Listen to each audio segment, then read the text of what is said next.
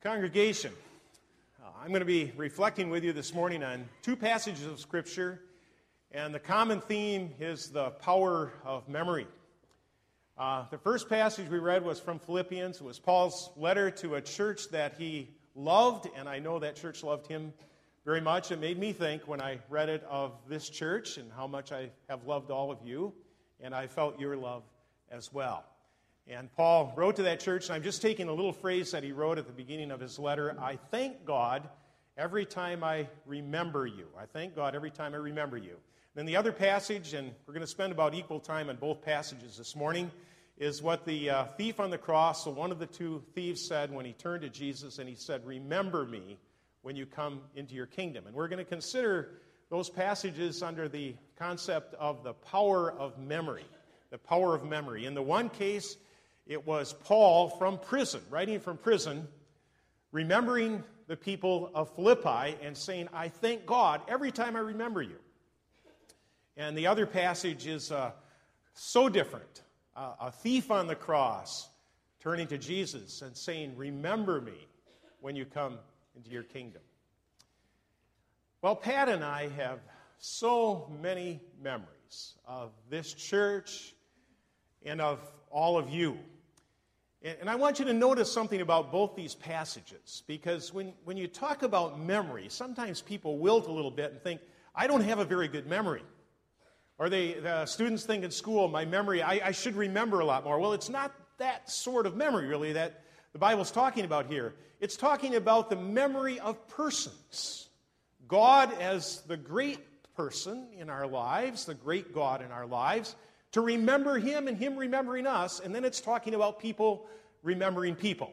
So it's not talking about how much you remember in mathematics so much or history or so on. It's talking about memory that's crucial to every person, every child of God.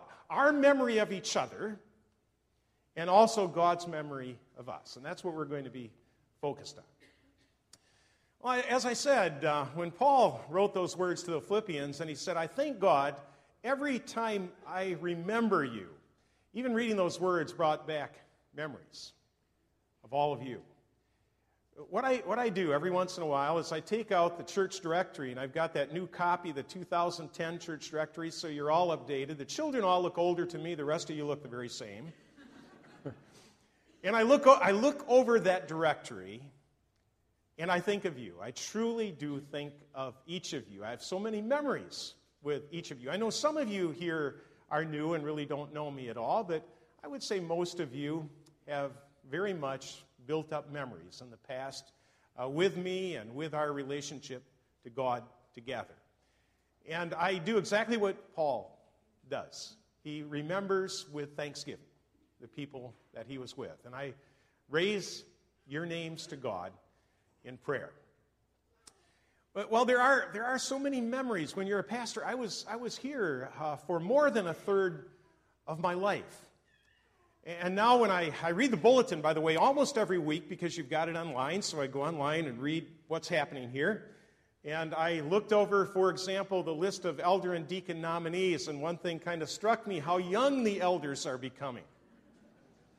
You know, when I was here, I came here when I was 39 years old, and Every elder was older than me, every single one of them. And now, oh boy, everyone is younger than me. Guess I'm getting older, but that's the way it should be. The church, the church moves on. I noticed that the cadets won the Pinewood Derby, and they have done that, I think, for the 23 years I've been here. And we have, I remember, such a wonderful cadet program and GEMS program and our youth activities here, our youth program, and our junior high ministry, these, the memories just kind of flood back to me. One memory that is very prominent in my mind happened. We moved here at the beginning of the second semester of school, and our kids were 10 and 12 years old, and they got into Timothy and really had a very good experience at Timothy. It was a very blessed time in their life and ours. But after six months here, God decided to send a flood. And it completely flooded our house. I mean, here's what happened.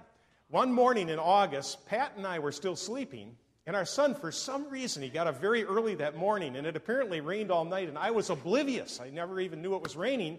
And he knocked on our bedroom door, and he said, Dad, the basement is filling up with water.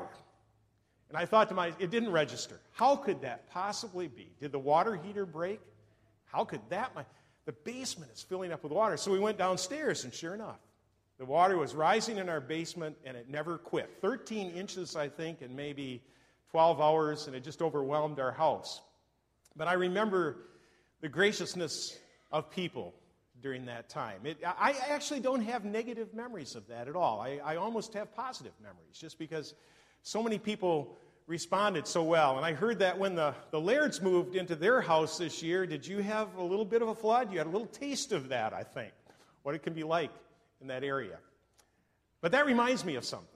Um, I've heard such wonderful things about Reverend Greg and Reverend Mike and their ministry here, and I am so thankful to God. I'm so grateful that God has blessed this church with two such wonderful spiritual leaders and many more with all of you.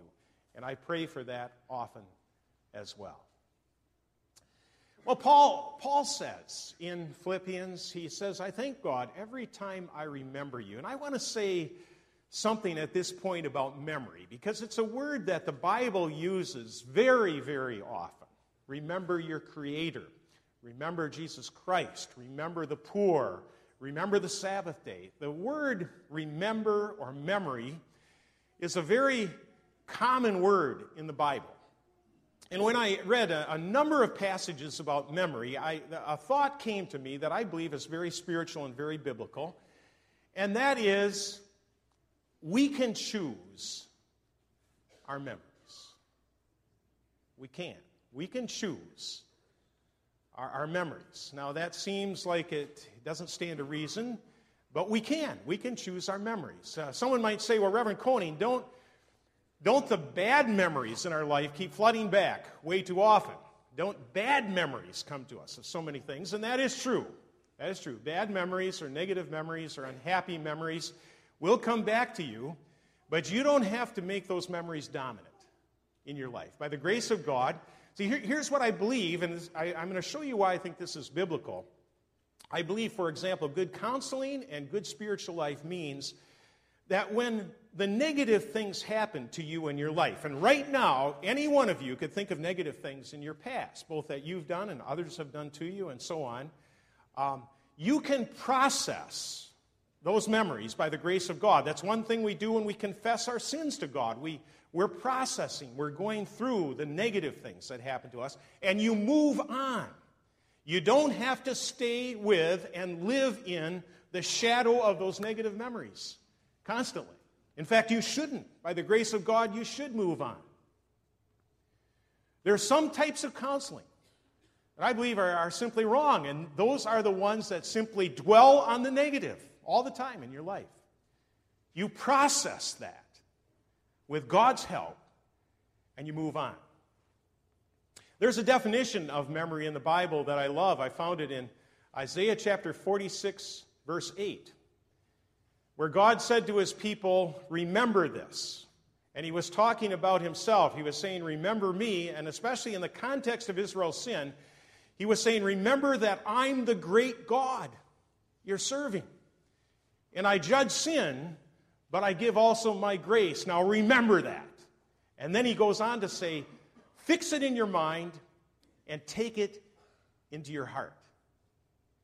Now, I don't believe God would have said that if there wasn't a choice. If you didn't have a choice as a human being, you can choose not to fix the good things of God in your mind, not to really take them to heart, or you can choose to do exactly what God says to take His greatness to take his love in Jesus Christ and to fix it in your mind and to take it into your heart and live by it.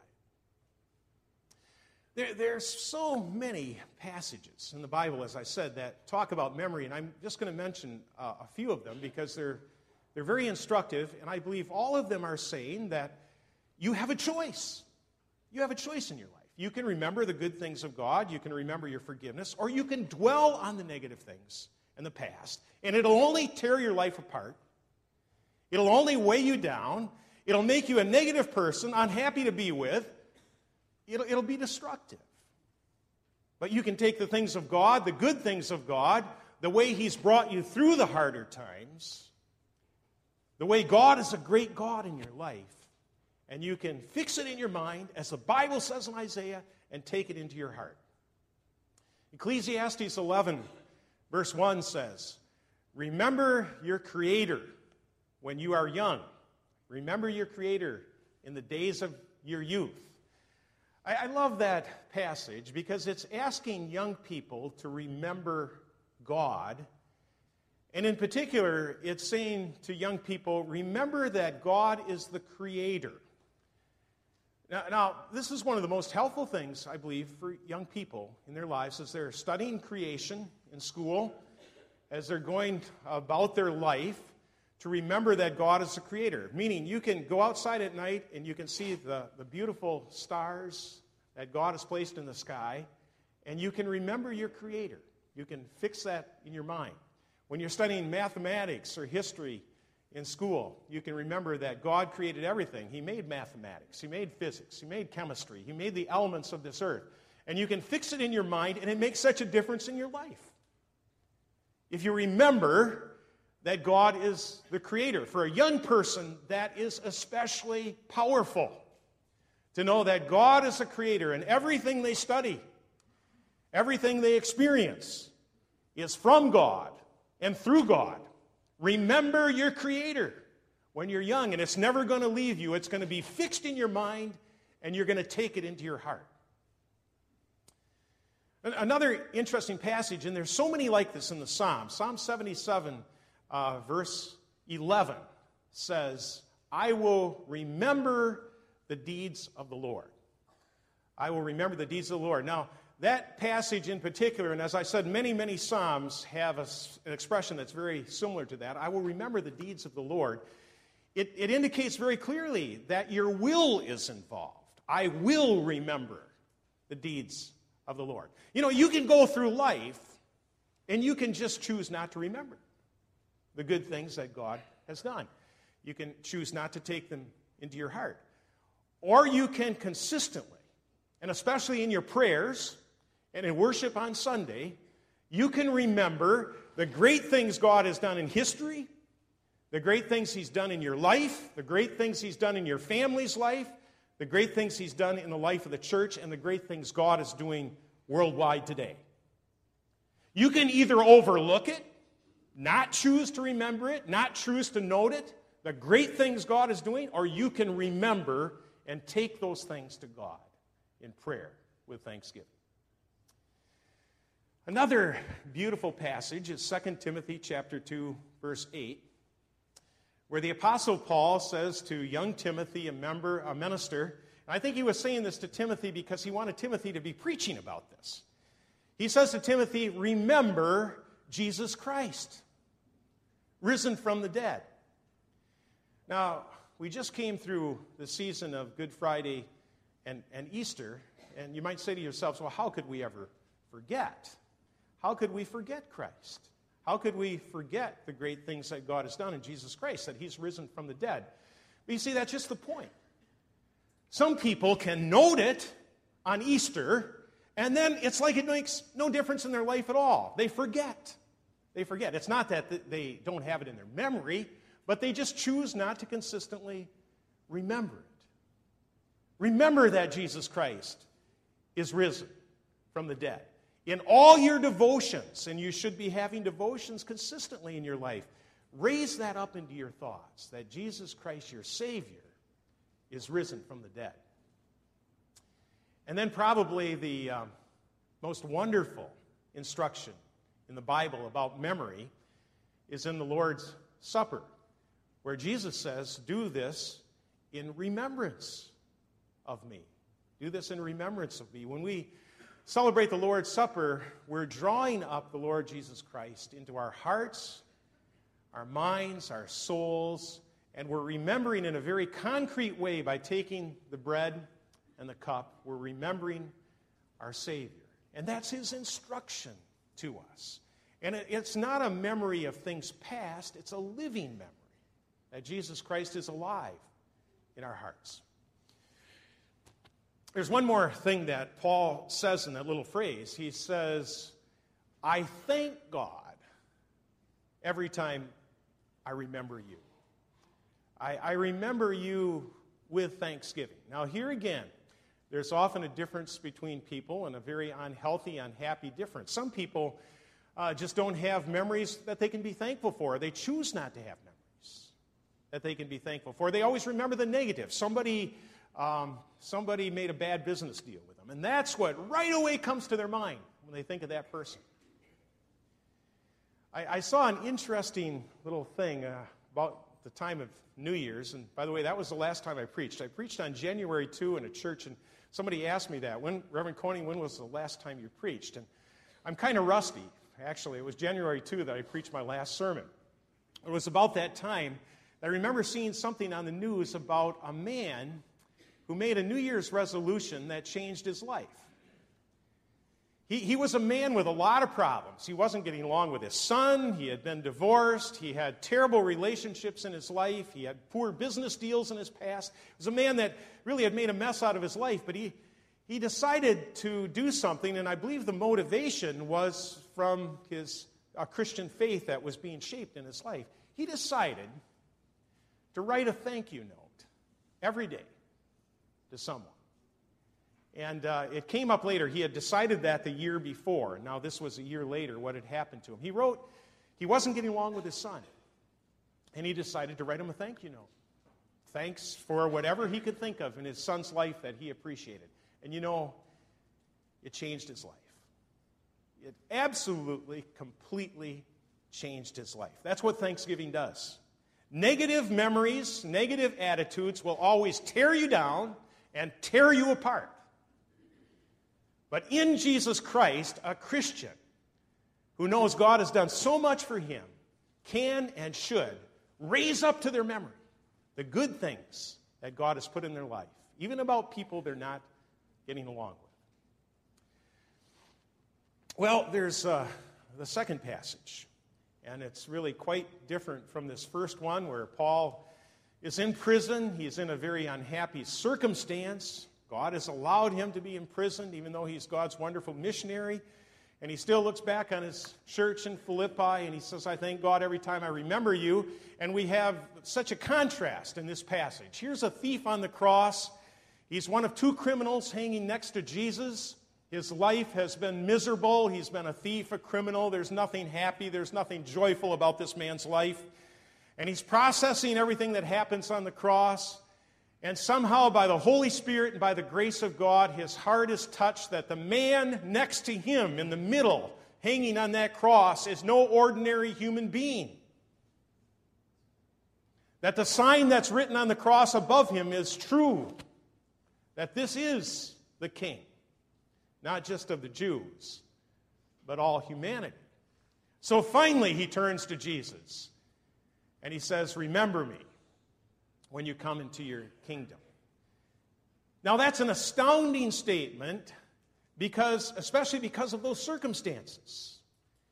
He was saying in faith, the last part of his phrase was, when you come into your kingdom. He was saying, here's a man hanging next to me who's winning a victory.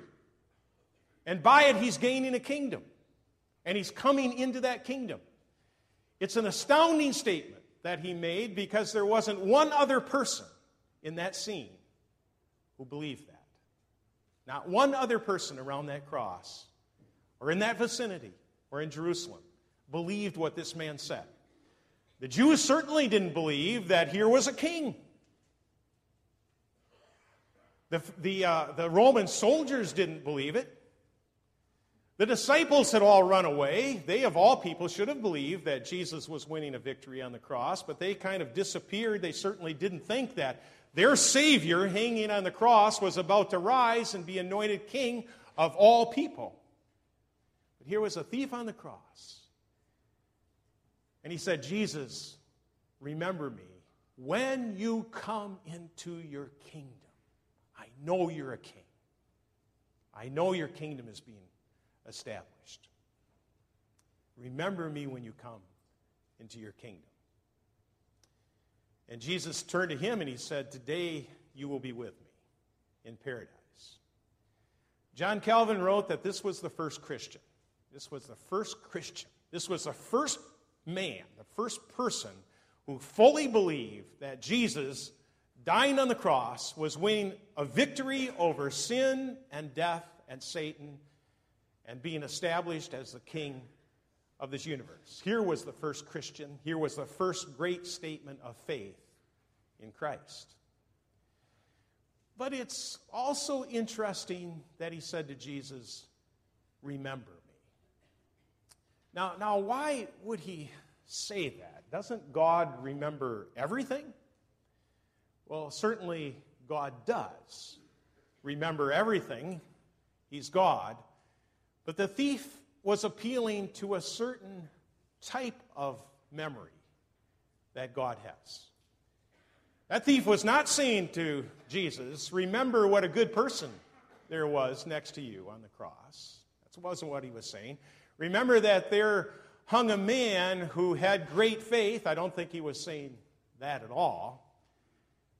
He was saying to Jesus, Remember me, poor sinner that I am. I know you're God. Remember this appeal that I'm making to you. And you know, that really is the essence of faith. The essence of faith is not that we come to God and we say what great people we are. The essence of faith is not that we point to our faith and say, Look, Lord, I, have had such great, I've sung your hymns in church all these years. I've uh, praised your name all these years. Now remember me. No, we're appealing to what I call the gracious memory of God the gracious memory of God. And what is the gracious memory of God? It's the memory of God that decides to forget our sins. That's the gracious memory of God. When we appeal to Him, Lord, forgive me. The gracious memory of God is that He decides to forget our sins in Jesus Christ.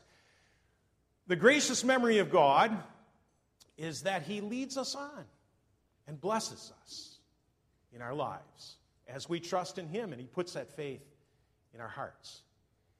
The gracious memory of God is above all that God says, You're my child.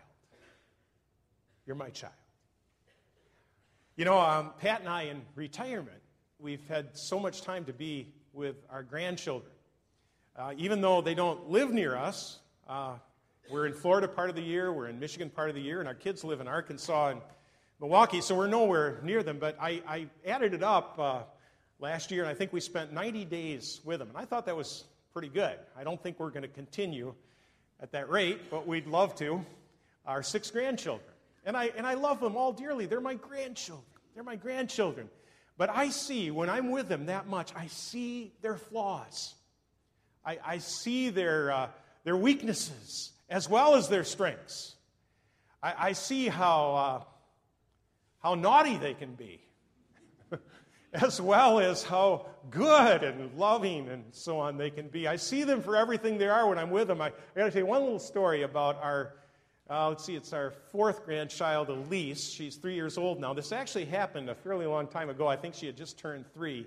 She is one just wonderful little girl. I just love her so much. She's such a dynamic little girl, but she's so naughty sometimes. It's incredible. Uh, and I just got to tell you one story.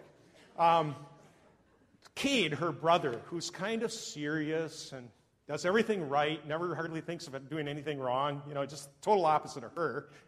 Um, he was playing with, with some toy that he really liked. I, I forget what it was. He likes Legos right now. It might have been some Legos. And uh, I was playing with him, and she was watching this. Elise was watching him play with that toy, and I, I think her little mind was working. What could I do to upset this apple cart? so while we were playing, she ran over, grabbed that toy. She's so fast. She grabbed that toy and ran. Cade ran after her, and she dropped it in the toilet. now that's pretty naughty, let me tell you. But you know what? She's my grandchild. And I love her. I love all my grandchildren. I love all of you. You know, I've seen, I've seen the good side, and I've seen the difficult side of some of you too. You can't help it being with you 23 years. But you know what? The nature of being the child of someone is that person will always love you. God can never be anything but our Father, and we, His children. We're precious to Him. So when we appeal to the memory of God, we're saying, Father, remember me as you remember all your children. We're not saying we're so great. We're not saying we don't have flaws and have missed the mark many times in our life and have committed many sins. We're saying, Jesus, remember me. It's the greatest appeal that you can make to God. Well, um, this sermon is coming to an end. And I can only say, you know, you know, I reflecting on ministry and reflecting on my life and my commitments and my faith and my Bible reading and my reading of everything, there's really, I, I haven't changed my mind, my heart on, on anything theologically. I, I really haven't. There's nothing I read, no matter what they come out with that's new. I have this very basic, basic commitment. It's found in the Apostles' Creed. It's expressed so well in the Heidelberg Catechism. And I can honestly say I, my heart hasn't changed. That's fixed in my mind. I've taken it to heart. It's part of who I am. I'm still a sinner, but that, by the grace of God, won't change. My basic commitment to God, not only as a pastor, but just as a human being, my basic commitment to God. Remember your Creator. Remember Jesus Christ. Remember each other. Remember the poor in this world. Don't live a selfish life. Live a life that's generous, kind, helpful, encouraging, as Jesus Christ came to this earth to live for us.